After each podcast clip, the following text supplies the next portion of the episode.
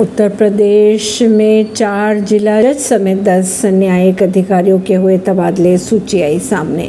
उत्तर प्रदेश में चार जिला जज समेत दस न्यायिक अधिकारियों के तबादले किए गए। जिला जज हमीरपुर अनूप गोयल को मुजफ्फरनगर परिवार न्यायालय का प्रधान न्यायाधीश, जबकि मुजफ्फरनगर के परिवार न्यायालय के प्रधान न्यायाधीश सत्यानंद उपाध्याय को मेरठ कमर्शियल कोर्ट का पीठासन अधिकारी बनाया गया। जिला जज चित्रकूट विष्णु कुमार शर्मा को जिला जज हमीरपुर बनाया गया। परवीन सिंह, नई दिल्ली